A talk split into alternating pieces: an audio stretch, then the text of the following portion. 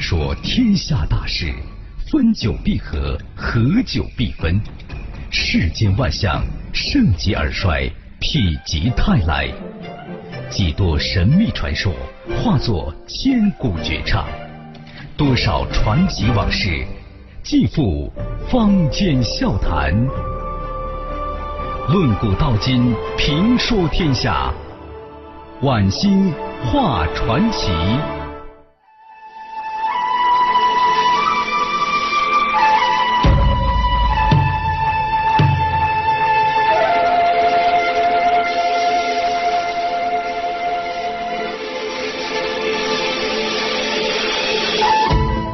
晚星画传奇，以奇会友，精彩尽在其中。各位棋友，大家好，这里是晚星画传奇节目，我是晚星。今天传奇呢，我们说一个人物，谁啊？您猜猜，看我呀，说到哪儿，您就把他猜出来了。这个人物啊，太了不起了，他纵横于上世纪二三十年代的上海滩。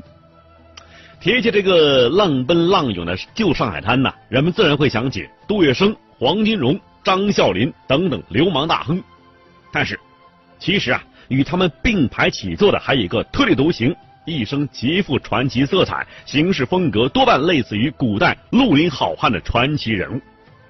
这个人物啊，他是抗日英雄、民族志士，俗称是九爷。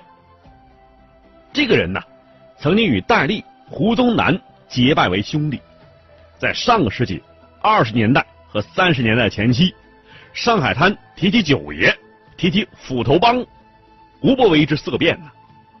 就连流氓大亨杜月笙、黄金荣这些人呢，也是胆战心惊，常常是告诫门徒啊：斧头帮的事儿，多一件不如少一件，能躲咱就躲。在中华民族悲壮的抗战史上，有过一个现在啊几乎让人遗忘的组织，叫铁血锄奸团。汉奸卖国贼听到这个名字，无不是闻风丧胆、噤若寒蝉。他在中国近代史啊，策划了一幕又一幕的惊心动魄的刺杀事件。比如说，蒋介石庐山遇刺案，汪精卫国会遇刺案，宋子文枪案，出云号日舰被炸案，日本驻华最高司令官白川义则被杀案等等。都是他幕后策划和导演的。他是谁呢？各位棋友，您猜出来了吗？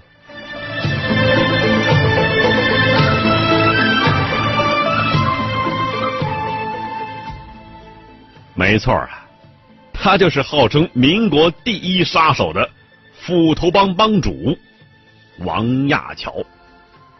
以前呢，我们的传奇里面曾经介绍过这个人物。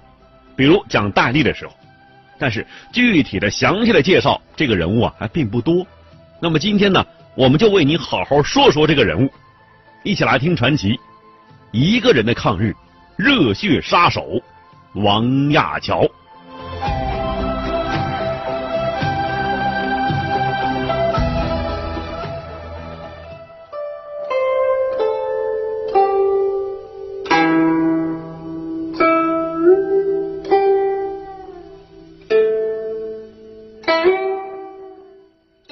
不知什么原因呐，这历史啊，有时候总是记性不好，竟然把他给遗忘了。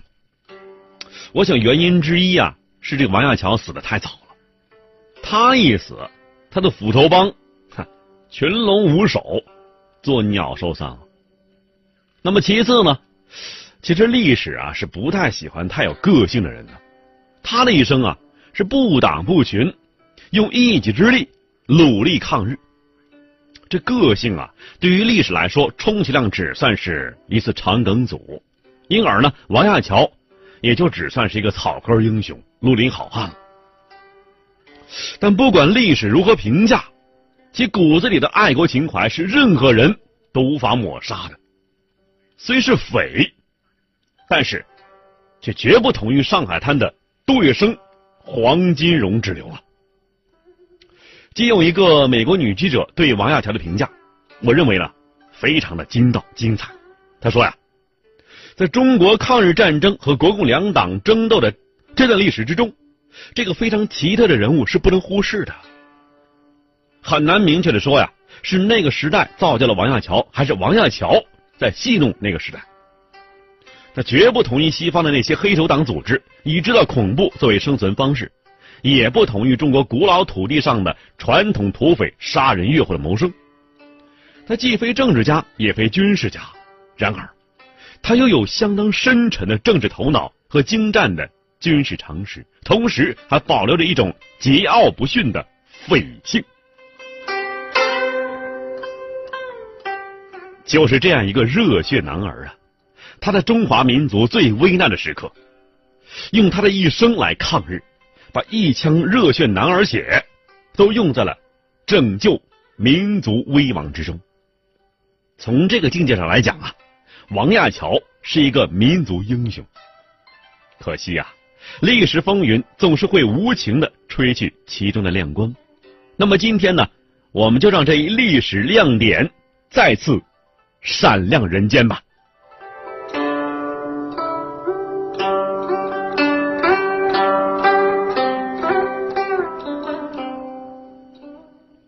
岁月漫漫，时光悠悠，历史的风浪淘去了无数泥沙，而王亚樵的故事却一直沉淀在历史河床的深处。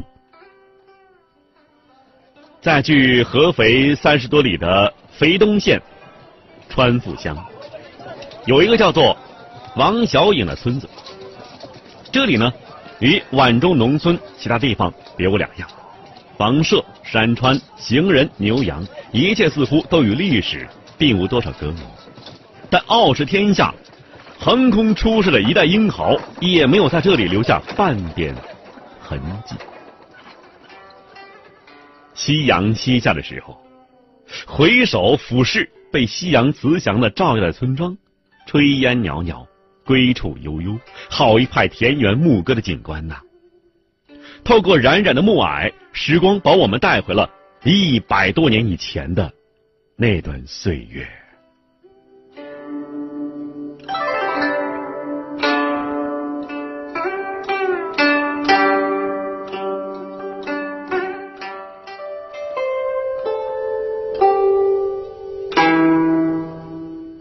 清光绪十五年正月十五，元宵佳节。公元的一八八九年二月十四，也巧啊，这一天呢，又是元宵佳节，又是西方的情人节。不过当时啊，咱中国不过情人节啊。地处偏僻之乡的王小颖是家家户户忙着元宵节，在充满节日喜庆的气氛之中，悬壶济世的王印堂的妻子梅氏正在经历着分娩前的阵痛。正午时分。云淡风高的晴空啊，突然是一阵黑暗，乌云滚滚压顶而来，一场暴风雪眼看就要来临了。这村民们呢非常失望，很担心这场风雪会冲走元宵夜的快乐。皖中地方啊，主要是乡间，每逢元宵之夜，大人孩子倾巢而出，到野地之中啊是撂火把子。什么叫撂火把子呢？这火把子呢，都是一年之中啊积累起来的，呃，破扫帚头子啊，这个葵花杆子、麻杆子等等，在野地里啊烧起，烧了它，然后往空中扔，驱邪嘛。而这时候呢，王印堂的农舍里头，产妇梅氏在接生婆的指引之下，终于生下一个白白胖胖的男婴。当产房之内传出新生儿的低声啼哭的时候，年轻的父亲和全家呀，都长长的舒了一口气。都笑了出来。哎，你说也奇怪啊，这婴儿一落地，哭声还没有停止，天上乌云就开始逐渐散去了，霎时间又是丽日当空，万里澄碧，如同是中秋季节一样。这个刚来到人世间就显现不平凡的人，就是在中国近代史上策划了一幕又一幕惊心动魄刺杀事件的幕后导演王亚樵。一个令蒋介石、戴笠都为之胆寒的神秘的传奇人物。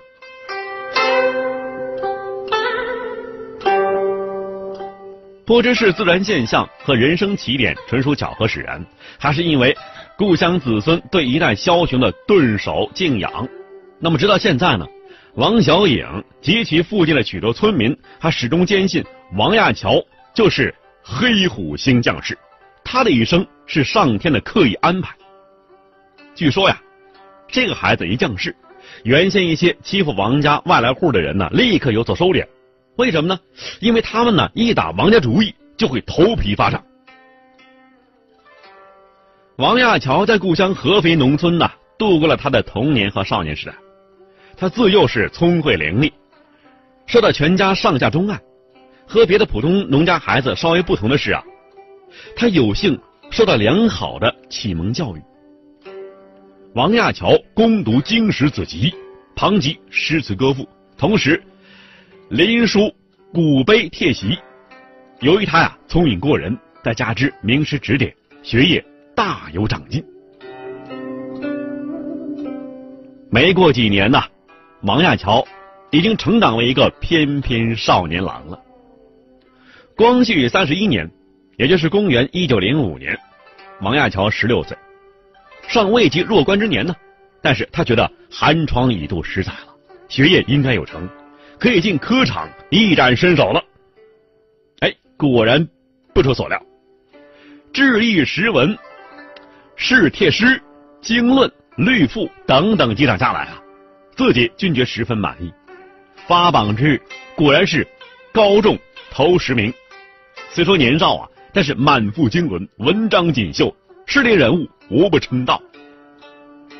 王亚樵得意之余，又是一鼓作气，乘胜前进，参加了四月间在泸州书院举行的府试。不过遗憾的是啊，这一次名落孙山了。按照当时科举惯例，县试考中成为生员，就是我们所说的秀才。王亚樵在府试中虽然落地。考官却非常赏识他流畅文笔，特别设宴款待，对他呀勉为有加。十六岁的少年，今天呢我们称之为花季是吧，或者是雨季，正在开放的时候。但是这时候啊，旧时农村实际上是一个整劳力了。王亚樵这个人呢，自尊心非常强，眼看着祖父年迈，父亲呢。里里外外操劳，觉得自己呢理应啊分担家庭重担，于是呢便独自外出谋生了。看古今中外，说喜怒哀乐，讲悲欢离合，道世间百态，晚星画传奇。经人举荐，王亚樵应合肥西乡一富户之聘。任家属西席，就是家庭教师啊。王亚樵啊，少年老成，举止大方，颇有些资深熟识的这个派头。可是啊，这东主其他年轻啊，而且出身寒门，并不以势理尊之，言语之间每每有辱骂之处。虽说是初出茅庐，但血气方刚却是久已注定。王亚樵在一天午饭的时候，指着东主说呀：“你。”你是狗眼看人低，然后拂袖而去。您瞧，多有个性！多年之后啊，当王亚乔他的英名响彻上海滩的时候，这位东家还每每地南沟子发凉呢。完了！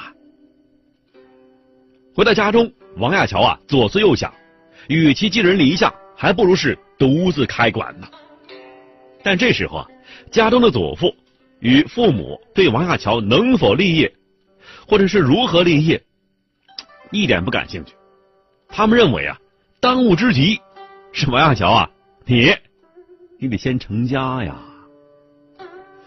王亚樵对女人呢，似乎早就开窍了，但是呢，他在行动上一直保持着这样一个准则，就是贪花不迷真君子。这有点那个儒家的那种说法啊。君子好色而不淫呐。其实啊，王亚樵青春的热血早就沸腾了，他常常渴望能够搂着一个如花似玉、柔情似水的女孩度过那难挨的夜晚。但是现在不成啊，在王亚樵心中啊，女人与事业，他总是能够掂量出轻重来。虽然在很小的时候啊，他对女人就感兴趣了。这王亚樵啊，真是有个牛劲。他对父亲说呀。你们要让我结婚，我就到外面，我走，我离家出走，你别逼我。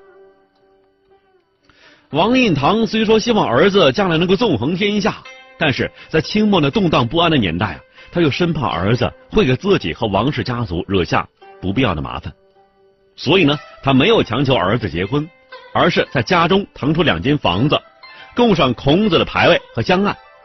王亚樵从此是设馆收徒。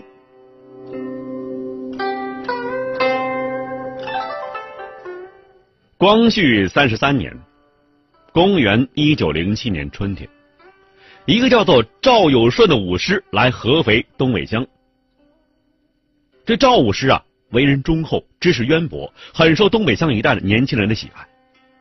那么这时候呢，王亚樵已经做了一年的孩子王了，他正在思索人生道路。赵有顺的到来，使得王亚樵是豁然开朗。如今呢，正逢动荡岁月。反清志士是前赴后继，大清江山易主势在必然呢。做一个儒生，空有一腔报国热情，哪里抵得上有一身精湛武艺去报效国家呢？于是，王亚樵立刻把赵武师请至家中，大摆酒宴，论谈天下大事。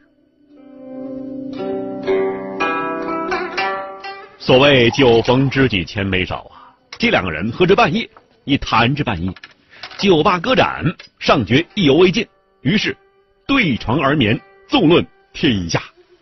而这时候，外面已经下起小雨来了，春雨打在窗棂之上，极其悦耳，极其动听。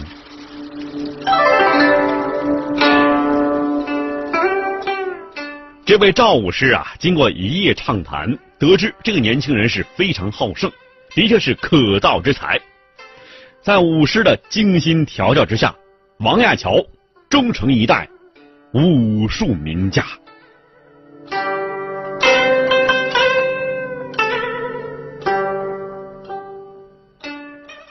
十九世纪初的上海，是半殖民地半封建中国的典型代表，是一个充满黑暗与残暴的地方，是地地道道的冒险家的乐园。二十世纪的上海，更是如此。一九一三年秋天，王亚樵一行来到这里，两眼漆黑，举目无亲。由于受通缉，他只好是隐姓埋名。一开始啊，由于身上还带了一些钱，王亚樵一行日子还好过。第二年春天，钱都用光了，别说住店了，连吃饭都成问题了。没办法呀。王亚乔和手下，他决心呢到安徽会馆试试运气，看看那里能否收留。四月中旬，王亚乔领着朋友唐佑文、郑义安来到坐落在日晖巷的安徽会馆。主持会馆的馆长呢是个瘦老头子，小鼻子小眼儿，脑袋后头啊拖了一条细长辫子。王亚乔一看就知道是一个封建遗老，这心下一下子。这凉了半截了。果然，当王亚樵说明来意之后，这馆长啊慢条斯理的说：“哎呀，我这会馆呢，的确是为安徽人服务的，但来此落脚必须有人引荐做保，不然的话，我知道你是真安徽人还是假安徽人呢？你是安徽好人呢，还是安徽坏人呢？”这王亚乔马上说：“啊，哎呀，老先生，请您相信我们。”我们都是真的安徽人，是安徽的好人。这馆长听完之后说呀：“没人愿意说自己是坏人呐，是吧？”走走走走走走走。说完之后啊，这位老爷子摆摆手，晃晃悠悠的进里屋了，不理他们了，给晾住了。看古今中外，说喜怒哀乐。讲悲欢离合，道世间百态，晚星画传奇。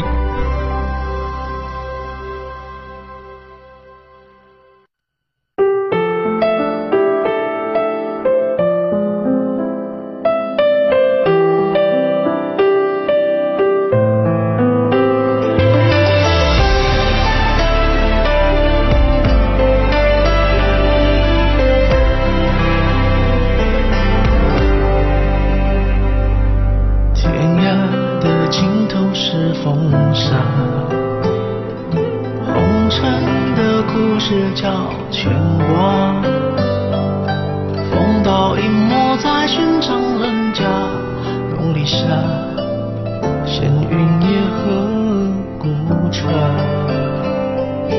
快马在江湖里厮杀。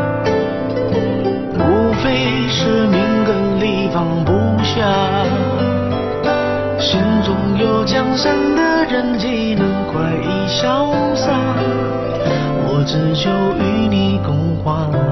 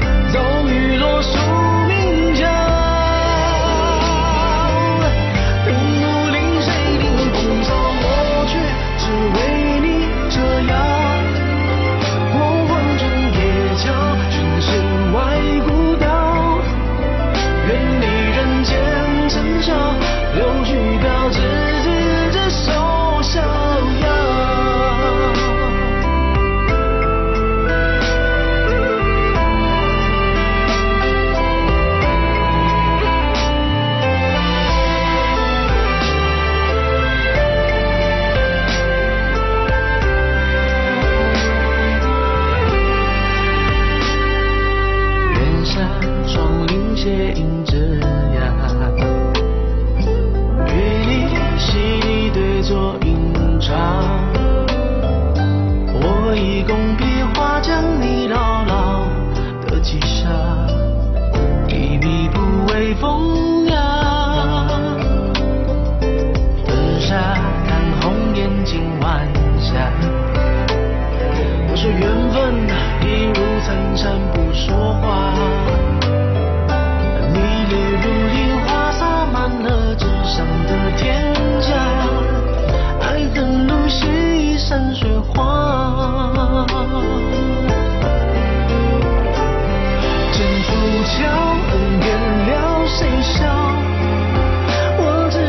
今朝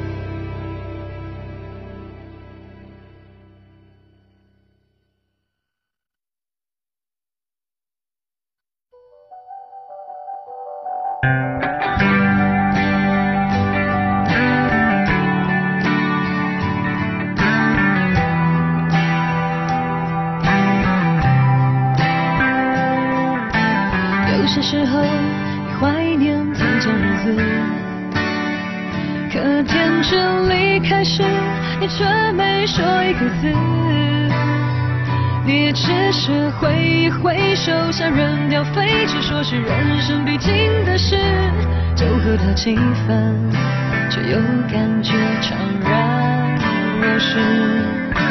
镜子里面想看到人生终点，或许再过上几年，你也有张虚伪的脸。难道我们是为？这样才来到这世上这问题来不及想每一天一年总是匆匆忙忙你我来自湖北四川广西宁夏河南山东贵州云南的小镇乡村曾经发誓要做了不起的人。却在北京上海广州深圳某天夜半忽然醒来站在寂寞的阳台相逢这。